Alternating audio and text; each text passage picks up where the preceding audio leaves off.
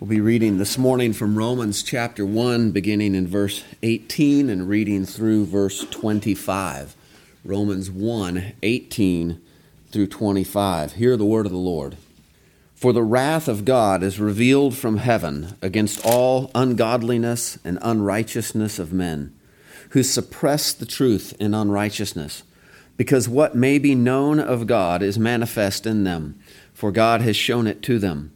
For since the creation of the world, his invisible attributes are clearly seen, being understood by the things that are made, even his eternal power and Godhead, so that they are without excuse. Because although they knew God, they did not glorify him as God, nor were thankful, but became futile in their thoughts, and their foolish hearts were darkened. Professing to be wise, they became fools, and changed the glory of the incorruptible God into an image made like corruptible man, and birds, and four footed animals, and creeping things.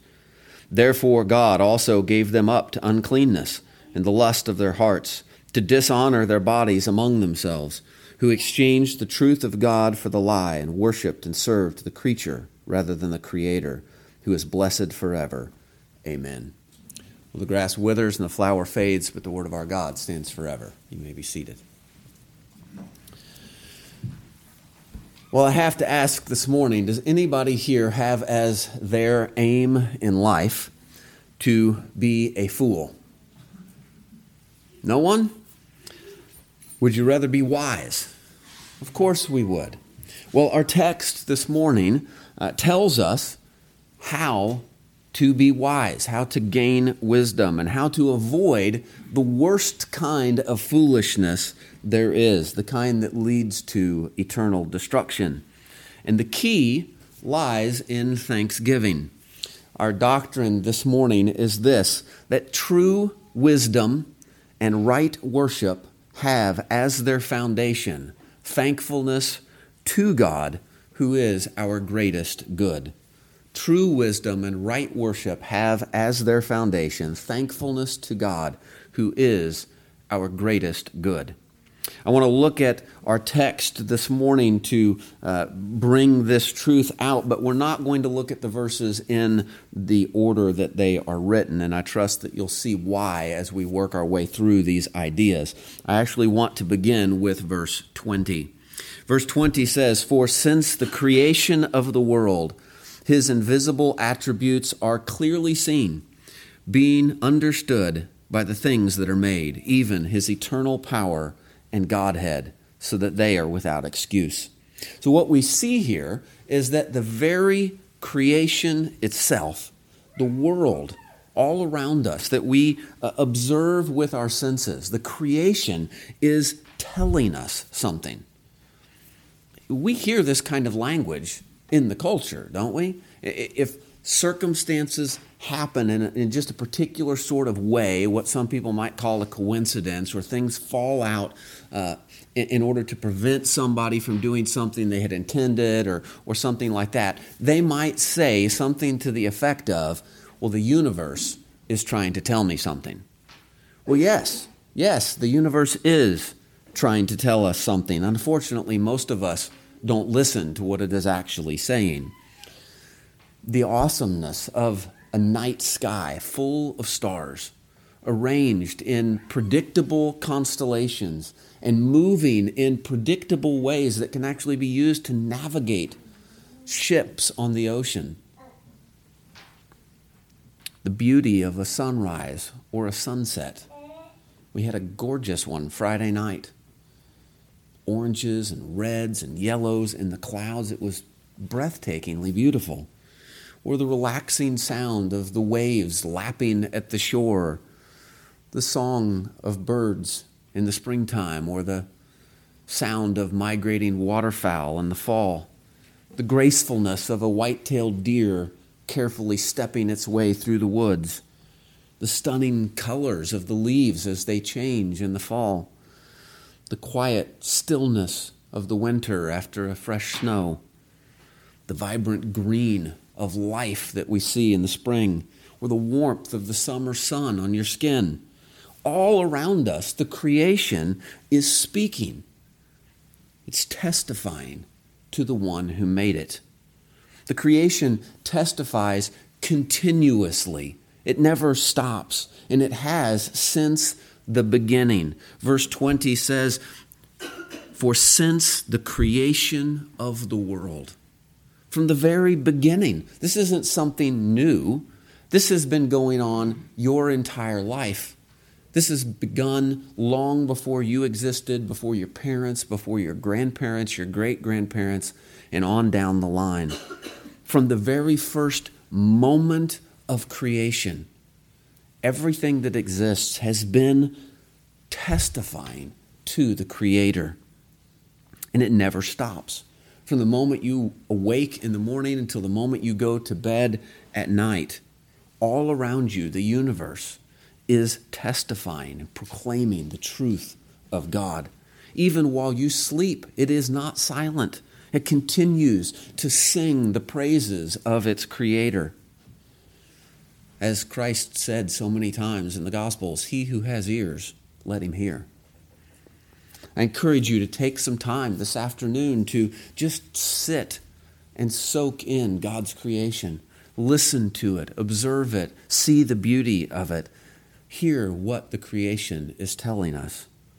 Its testimony is continuous. Its testimony is also clear. Verse 20 says, His invisible attributes are clearly seen. It's a curious phrase, isn't it? His invisible, unseen attributes are clearly seen. Well, how does that work? Well, we can see, we can't see God, we can't see his attributes, but we can see what he has made. And the things that he has made reflect the character of the one who made them. When we look at creation all around us, we are seeing a reflection, a visible expression of the unseen character of God, the Creator. It's unmistakable, it's clear. The image of God in man has been marred because of our sin. It's been defaced or obscured. It's difficult to see because of our sin. But creation does not suffer from this same fault. Creation is clearly and continuously testifying of the one who made it. Creation's testimony is also understandable, verse 20 tells us. His invisible attributes are clearly seen, being understood by the things that are made. When we see the creation around us and, and the beauty of it, there is no mistaking what the creation is testifying. We can see and we can understand. All of this doesn't exist of, by, and for itself. It exists of God. It exists by God. It exists for God. For of him and through him and to him are all things, to whom be glory forever. Amen. It's Romans 11:36.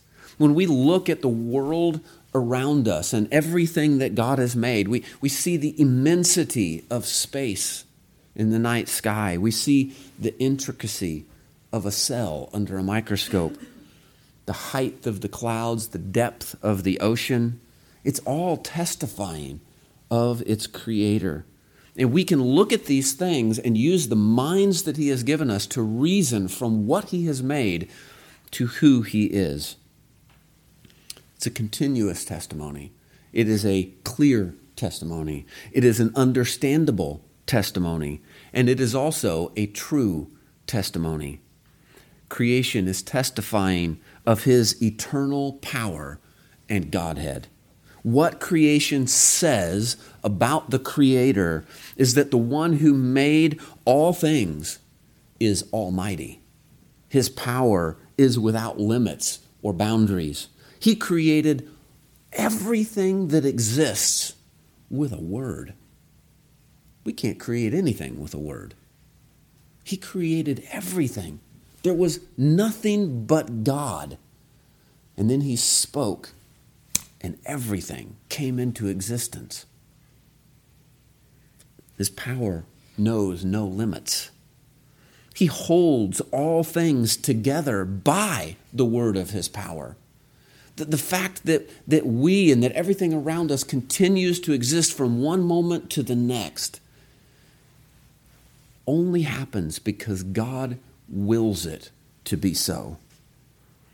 And because He is the Creator, and because He has this sort of power over His creation, He is God, and there is no other. Creation testifies not only to His eternal power, but to His Godhead, which is to say, His authority over what He has made. Creation testifies that it does not belong to us, it belongs to God. It belongs to the one who made it. He can do with it as he sees fit. We, you know, we can't even harness the power of one bolt of lightning. One bolt of lightning contains so much energy that we can't harness it. And yet, those bolts are but dim sparks compared to the power of God. And they strike when and where He has determined they will strike. He is Almighty God. So creation's testimony of Him is true, His eternal power and His Godhead. But more than that, creation's testimony to God is gracious. It is a gracious testimony because God has told it to testify of him. Look back at verse 19. Because what may be known of God is manifest in them or among them, in their midst, for or because God has shown it to them. God has shown it. The creation's testimony is God's gracious revelation of Himself to us. He created all things to testify to His glory, to His power, to His eternal Godhead. You know, He, he created this planet for us to dwell on and made man in His image and put us on this planet. He created the vast expanse of space not for us, but to testify to His glory. He created us with the ability to observe and to the senses with, with which to uh, take in everything that He has made, and with minds to process that information and to understand the truth of it. You know, the animals don't think that way. They, they just they don't consider their creator in the way that we do. Uh, they just are. They, they act by instinct. But man has been created in God's image with an immortal and reasonable soul, our confession says. That means that, that we have souls, that we, internal dialogue, our mind, our will, and our emotions. We can recognize the Creator. We can reason from what He has made to who He is.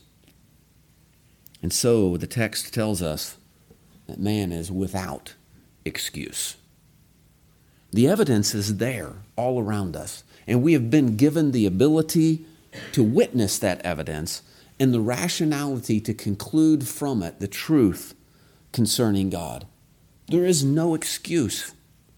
God has revealed himself to us, and our conclusion should be that he exists, that he is all powerful, that he alone is God, and therefore we should honor him and be thankful to him. It's a continuous testimony. We can't claim that, well, we missed it, right? It was testifying here and it was testifying there, and I was right here and I missed it. No, it's a continuous testimony. We can't say that we missed it.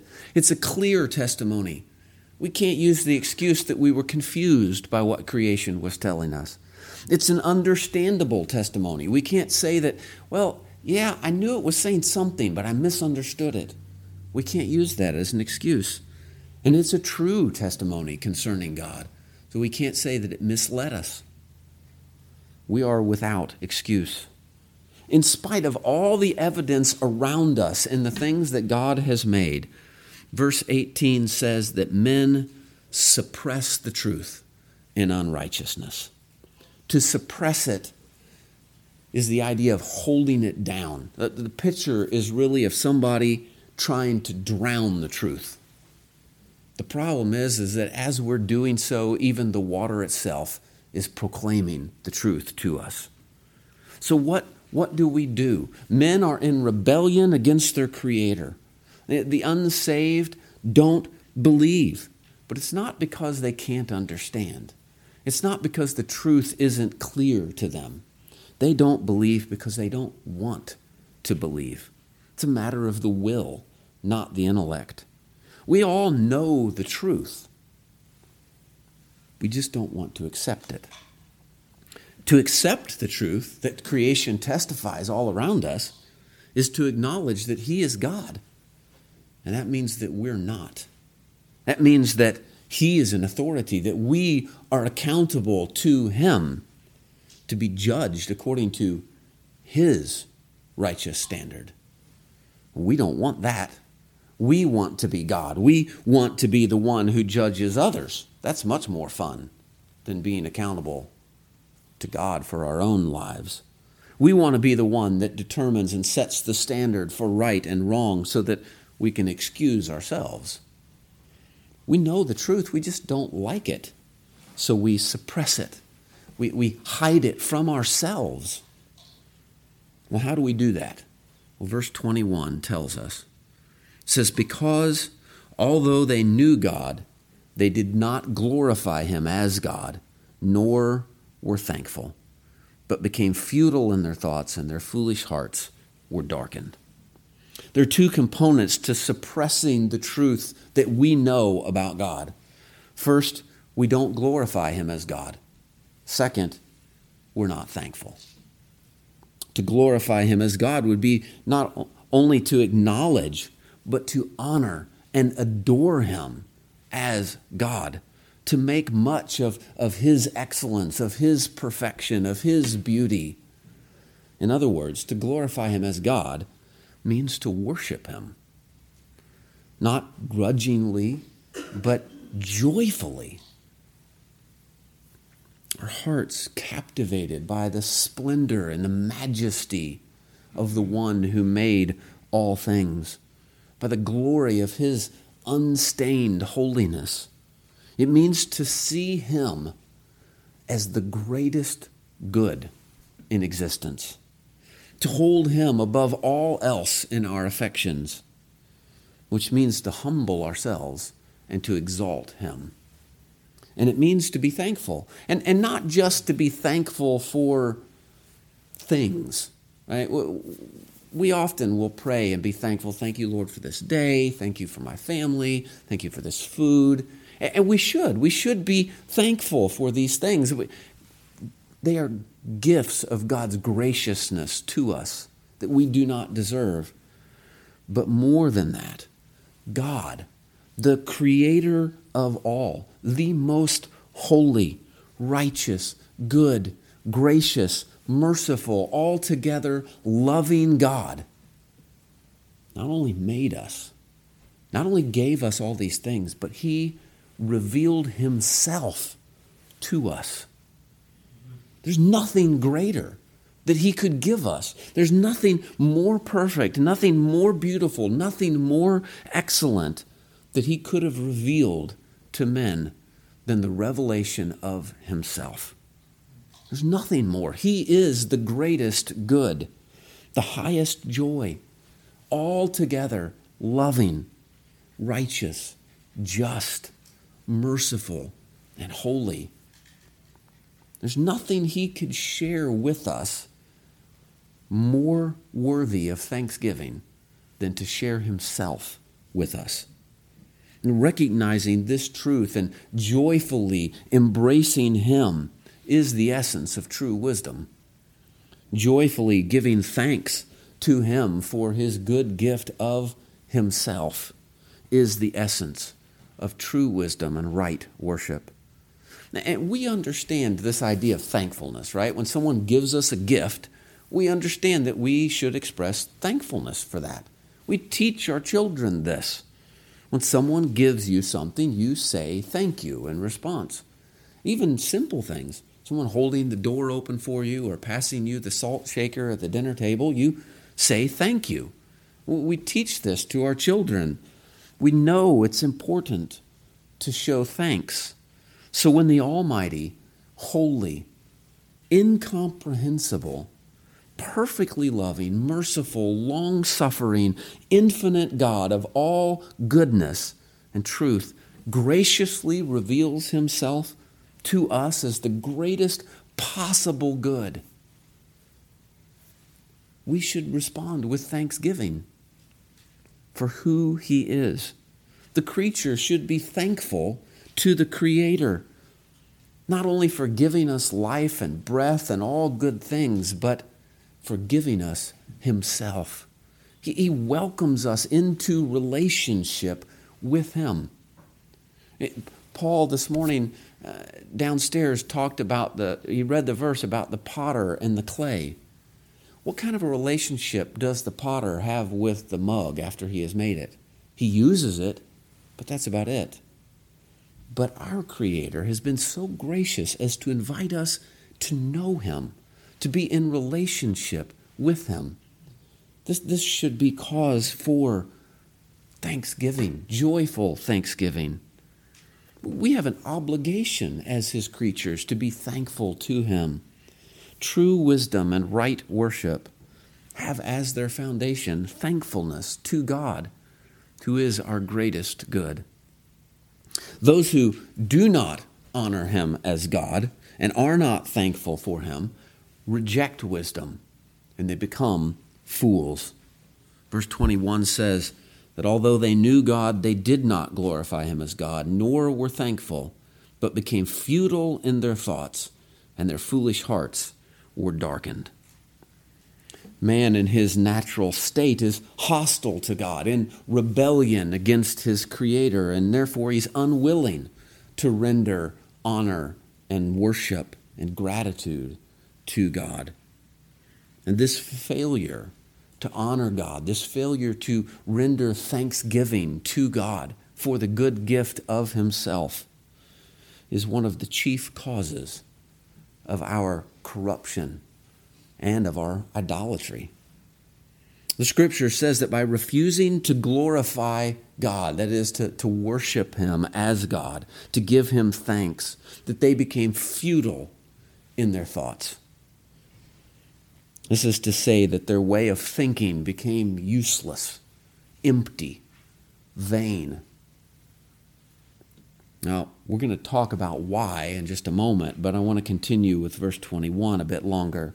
Not only does a person's thinking become empty and useless and vain when they refuse to worship God thankfully, but also it says their foolish hearts were darkened. Now, our heart is more than just the organ pumping blood through our bodies. When Scripture speaks of our heart, it is including our mind, our thoughts, it's including our, our will, our emotions, and our affections. What do we love? The heart is our inner person, it is who we are as individuals. In refusing to worship God with thanksgiving, person's heart becomes foolish. Now, foolish is the opposite of wise. It's not only unintelligent, but it's, it's dull. It's, it's slow to learn. It's worse, even. It's perverted. It's, it's twisted. It, it's loving things that you shouldn't love, things that are actually destructive for you. Our hearts become foolish. Our affections become fixed on things that are not good for us. We lose sight of the truth. It says that our foolish hearts are darkened, which is to say that we're without light. We're blinded to reality, blind to the goodness of God and His creation, blind to beauty, blind to the testimony of creation all around us. And there's sort of a, a self fulfilling circular feedback loop that happens here. The more a person stubbornly refuses to worship God with thanksgiving, the more their thoughts become empty and devoid of the truth.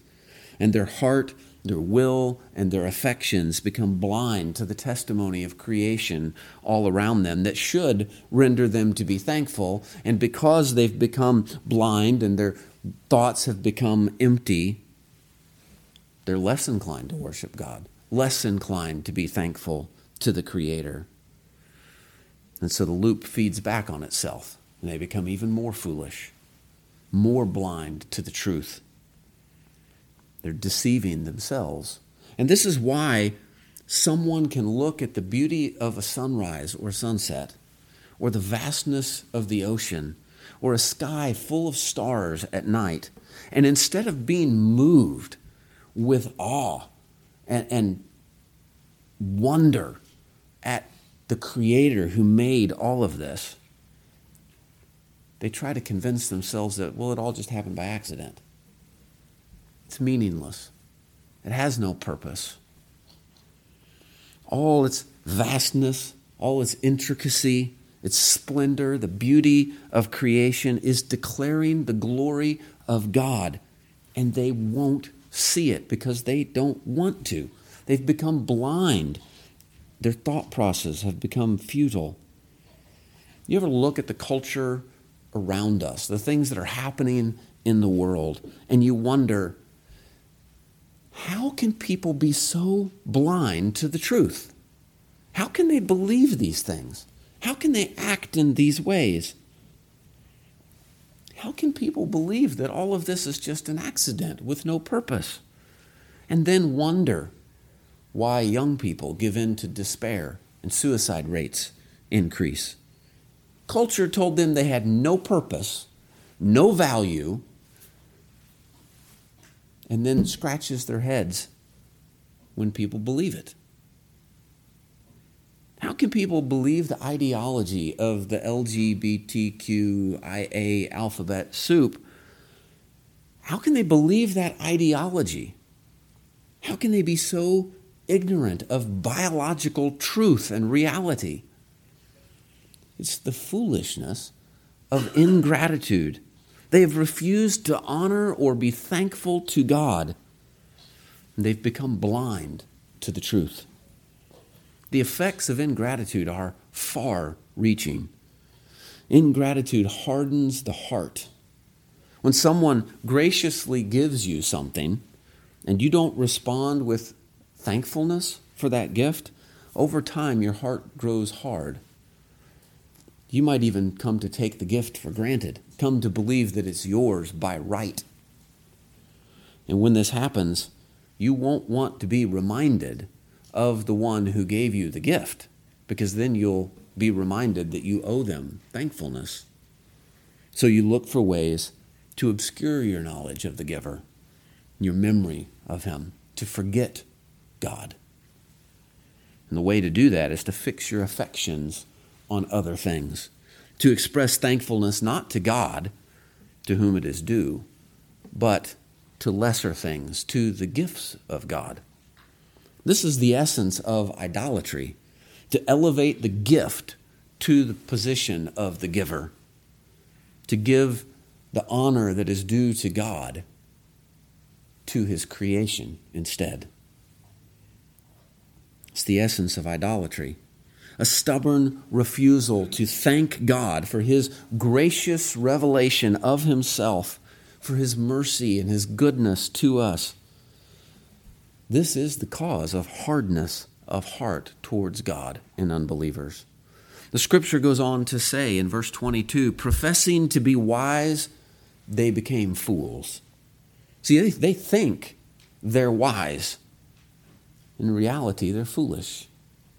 They refuse to honor God. They suppress the plain truth about God, the testimony of creation all around them. They claim that they're wise, that they have knowledge, that they understand. They even would look at religious people who honor God and are thankful to God and say that we're the ones who are unscientific, who, who lack knowledge. But the truth is, they have made themselves into fools, wise in their own eyes. And you'll find quite often that those who think themselves wise in this way are actually quite ignorant and very arrogant.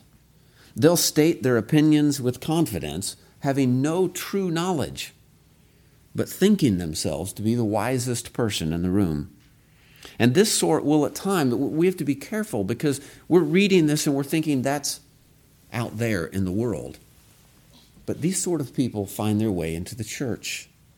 Scripture says that they are lovers of themselves, lovers of money, boasters, proud, blasphemers, disobedient to parents, unthankful, unholy, unloving, unforgiving, slanderers, without self control, brutal, despisers of good, traitors, headstrong, haughty, lovers of pleasure rather than lovers of God, having a form of godliness but denying its power, always learning and never able to come to the knowledge of the truth, growing worse and worse, deceiving and being deceived. That's 2 Timothy. That's Paul writing to young Timothy as he pastors the church in Ephesus, warning him about these sort of people in the church. Notice that they're unthankful, just like those who are spoken of here in Romans 1. And if you continue to read Romans 1 and you, you get to verse 28, even as they did not like to retain God in their knowledge, God gave them over to a debased mind to do those things which are not fitting, being filled with all unrighteousness, sexual immorality, wickedness, covetousness, maliciousness, full of envy, murder, strife, deceit, evil mindedness. They are whisperers, backbiters, haters of God, violent, proud, boasters, inventors of evil things, disobedient to parents, undiscerning, untrustworthy, unloving, unforgiving, unmerciful this sounds like the list from 2 Timothy, doesn't it? It's almost identical. We often think that Romans 1 is speaking about people out there in the world, but it's actually warning us that these sorts of people find their way into the church. It's speaking of those who raise themselves up as false teachers in the church, proud and unthankful, loving themselves rather than God and here's how we can know that Romans 1 is actually speaking about these sorts of people in the church, apart from the fact that these two lists are almost identical. Verse 23 says that they've changed the glory of the incorruptible God into an image made like corruptible man and birds and four footed animals and creeping things. Sounds like idolatry, doesn't it? Sounds like pagans and non Christians out in the world. Surely he's not talking about people in the church. But the Apostle Paul, writing this under the inspiration of the Holy Spirit, is using language from the Old Testament, language concerning God's people, not pagans. In Deuteronomy chapter 4, verses 15 through 18, it says, Take careful heed to yourselves, for you saw no form when the Lord spoke to you at Horeb out of the midst of the fire. This is a reference to the burning bush when God spoke to Moses out of the bush. Be careful. God is a spirit, He has no form. Remember that. The text goes on, lest you act corruptly and make for yourselves a carved image in the form of any figure, the likeness of male or female, the likeness of any animal that is on the earth, or the likeness of any winged bird that flies in the air, the likeness of anything that creeps on the ground, or the likeness of any fish that is in the water beneath the earth. This is a restatement of the second commandment don't make an image of God no shape of a human, of an animal, of a bird, or anything. Romans 1:23 says that they have changed the glory of the incorruptible God into an image made like corruptible man and birds and four-footed animals and creeping things. He isn't talking about pagans worshiping false gods. He's talking about Israel. This is the language of Psalm 106. Psalm 106 is a historical psalm that tells us the story of the Exodus, and it begins with thanksgiving. Give praise and thanks unto the Lord, for bountiful is he. His tender mercy doth endure unto eternity. But as you continue reading, and the psalm tells the story of the Exodus, you get to verse 19 where it says this Upon the hill at Horeb, they an idol calf did frame a molten image they did make, and worshipped the same. And thus their glory and their God most vainly changed they into the likeness of an ox that eateth grass or hay. They did forget the mighty God that had their Savior been, by whom such great things brought to pass they had in Egypt seen. Did you catch that? He's talking about the golden calf in Exodus 32. The people came to Aaron. Moses is delayed on the mountain. They came to Aaron and, and they wanted to worship, and they didn't know how because Moses had not yet come back down from the mountain with God's instructions. And so Aaron collects gold from all the people and he fashions it into the shape of an ox, a golden calf. And what does he tell them? He tells them, This is Yahweh. This is God. He didn't tell them to worship a false God. He told them to worship the true God falsely. And what happened? The psalm says they forgot the mighty works that God had done, for which they should have been thankful. How does the psalm describe this sinful act? It says they exchanged the glory of God for the vain, empty image of an ox. Harrison Everett, in his commentary on Romans 1, says the glory of God is his spirituality, his unseen attributes in contrast to any attempt to express his excellence in physical terms. The problem with images of God is that they are false. They cannot express who God is. God is a spirit, an omnipresent spirit.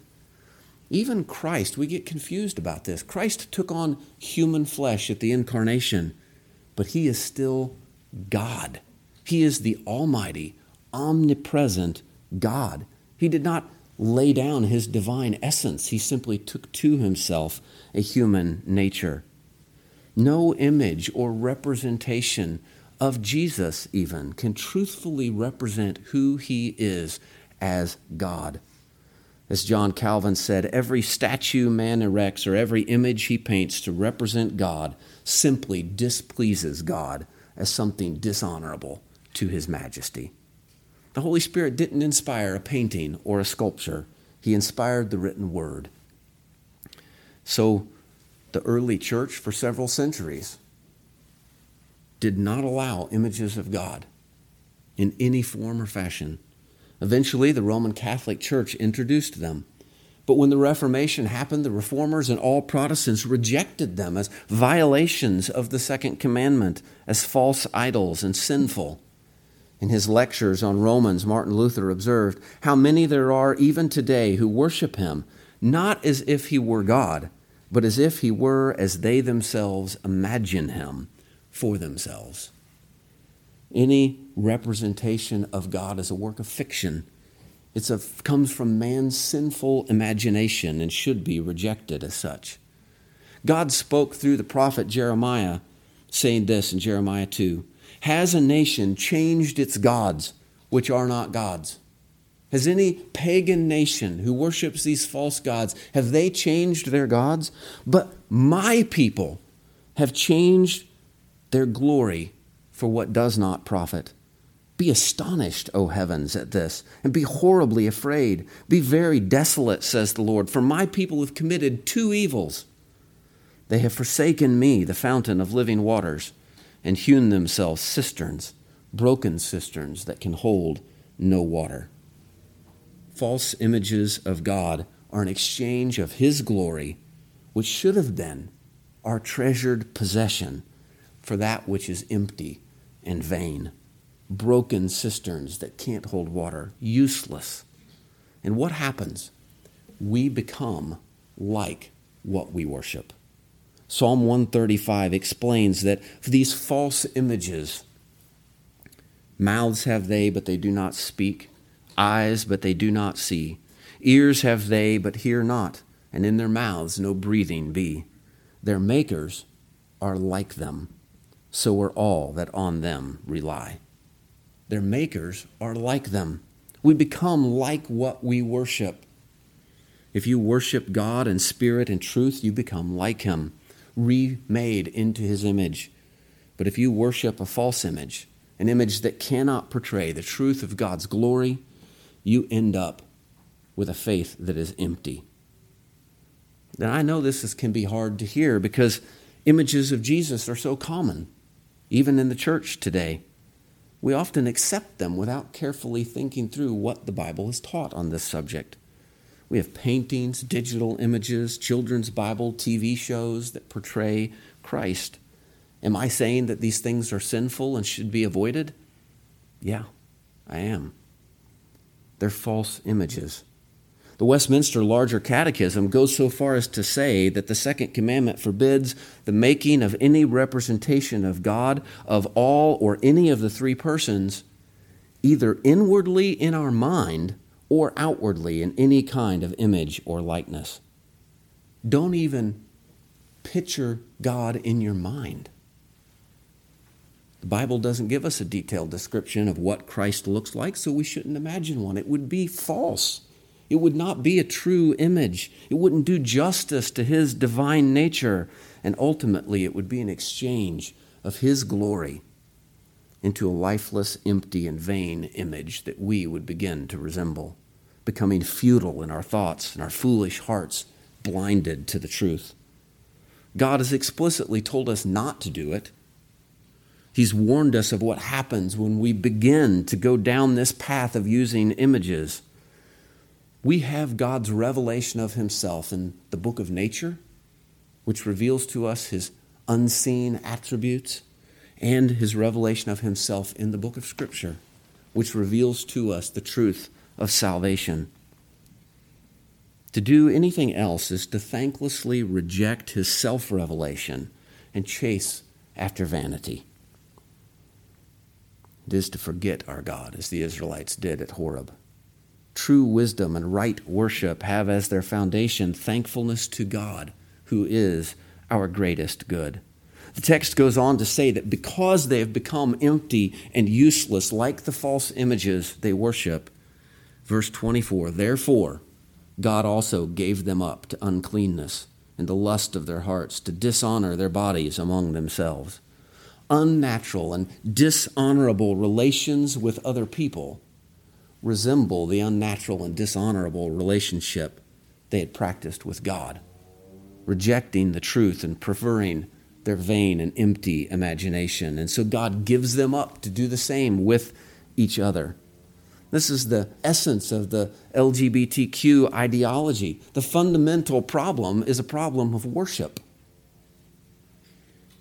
These sexual sins are a dramatic example of the untruthful relations with other humans that flow out of a false understanding of who God is.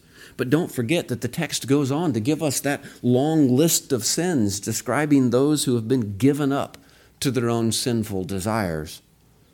And you know, this language of God giving them up, this is interesting. Paul didn't come up with this himself here in Romans. Paul actually heard it from Stephen in Acts chapter 7, when Stephen is preaching, Paul is there. When they stone Stephen, it says they lay their robes down at his feet. He's giving his approval to their stoning Stephen because of the sermon he had just preached. And here's part of what Stephen said in that sermon, which the Apostle Paul heard before he was saved. Stephen said, And they made a calf in those days, offered sacrifices to the idol, and rejoiced in the work of their own hands. Then God turned and gave them up to worship the host of heaven. Stephen talks about the same incident with the golden calf, and what he says is they started out by falsely worshiping the true God. And because they worshiped falsely, because they preferred their imagination to God's revelation, they became false, they became vain, empty. And so God gave them up he removed his restraint on the desires of their hearts, and what happened? They began to worship false gods. They became true idolaters. It's an exchange, as it says in verse 25, who exchanged the truth of God for the lie and worshiped and served the creature rather than the Creator who is blessed forever. Amen.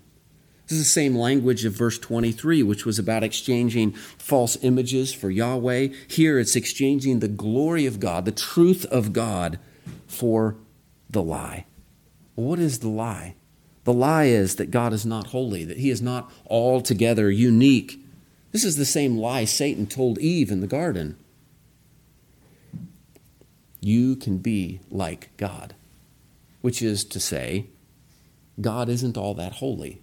He isn't all that separate, all that distinct from His creation. You can raise yourself up to His level. That's the lie.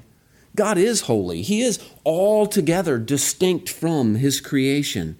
The divider between the, the divide between the Creator and His creation is so great that we can never come up to Him by our own effort.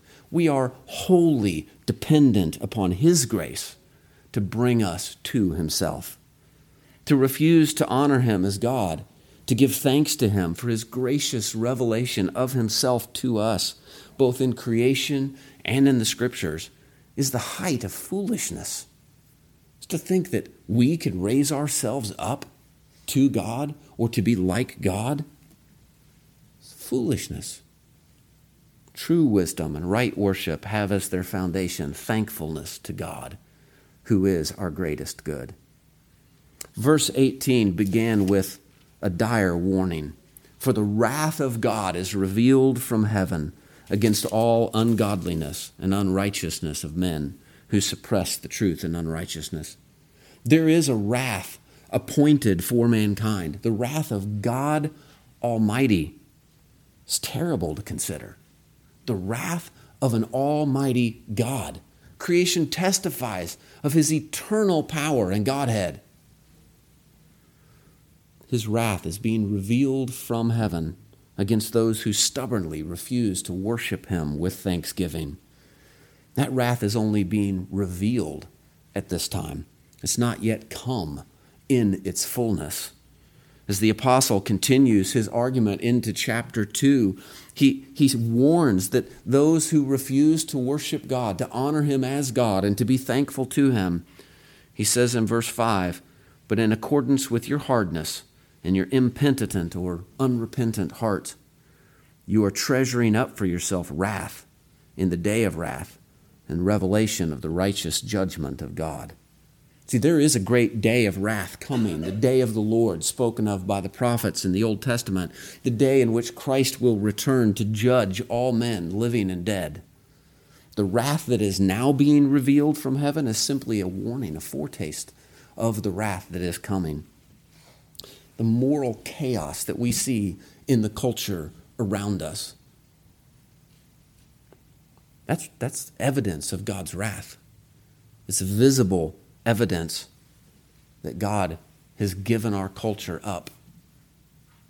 But it's just a warning of the true wrath that is to come when Christ returns. But notice that it's not just wrath that's revealed, it's also righteousness. God's judgment is righteous, he says in chapter 2, verse 5. And just as God's wrath is now being revealed by God, giving them over to their own foolishness, in which they spiral into deeper idolatry and sin and store up for themselves wrath against that day of the Lord, so also the righteousness of God is being revealed. Look at verses 16 and 17. Paul has just told the, the believers in Rome that he is eager to preach the gospel to them, and he says, For I am not ashamed of the gospel of Christ, for it is the power of God to salvation for everyone who believes for the Jew first and also for the Greek. For in it the righteousness of God is revealed from faith to faith, as it is written, the just shall live by faith. This is why he's eager to preach the gospel to believers in Rome, because the gospel is the good news of salvation by faith in Christ alone. It is the revelation of the righteousness of God. The gospel is the solution to the wrath of God. The gospel message is this God Himself took on human flesh, lived a perfect, sinless life that He might be an acceptable substitute for those who He came to save. He gave His life in our place as a substitute on the cross, suffering the wrath of God against our sins, so that sinful man could exchange, who exchanges the truth about God for a lie, if we trust in Christ, we get to engage in a different exchange the exchange of our sinfulness for His righteousness. This is what we call justification. It's what Luther called the great exchange.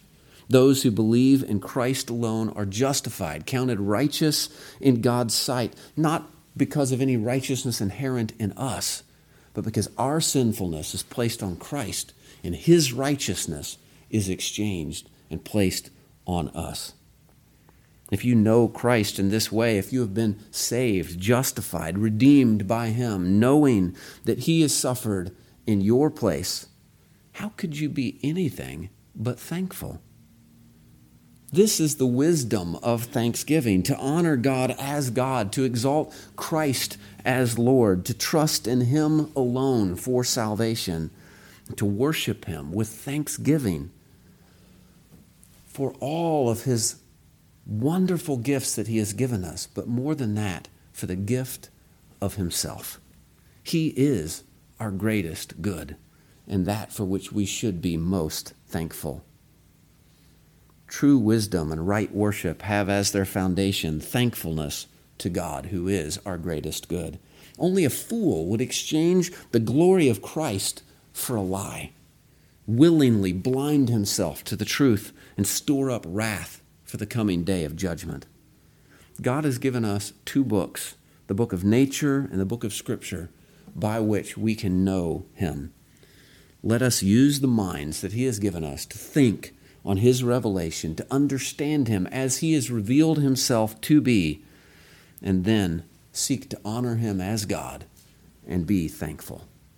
It's the only wise thing to do. Let's pray.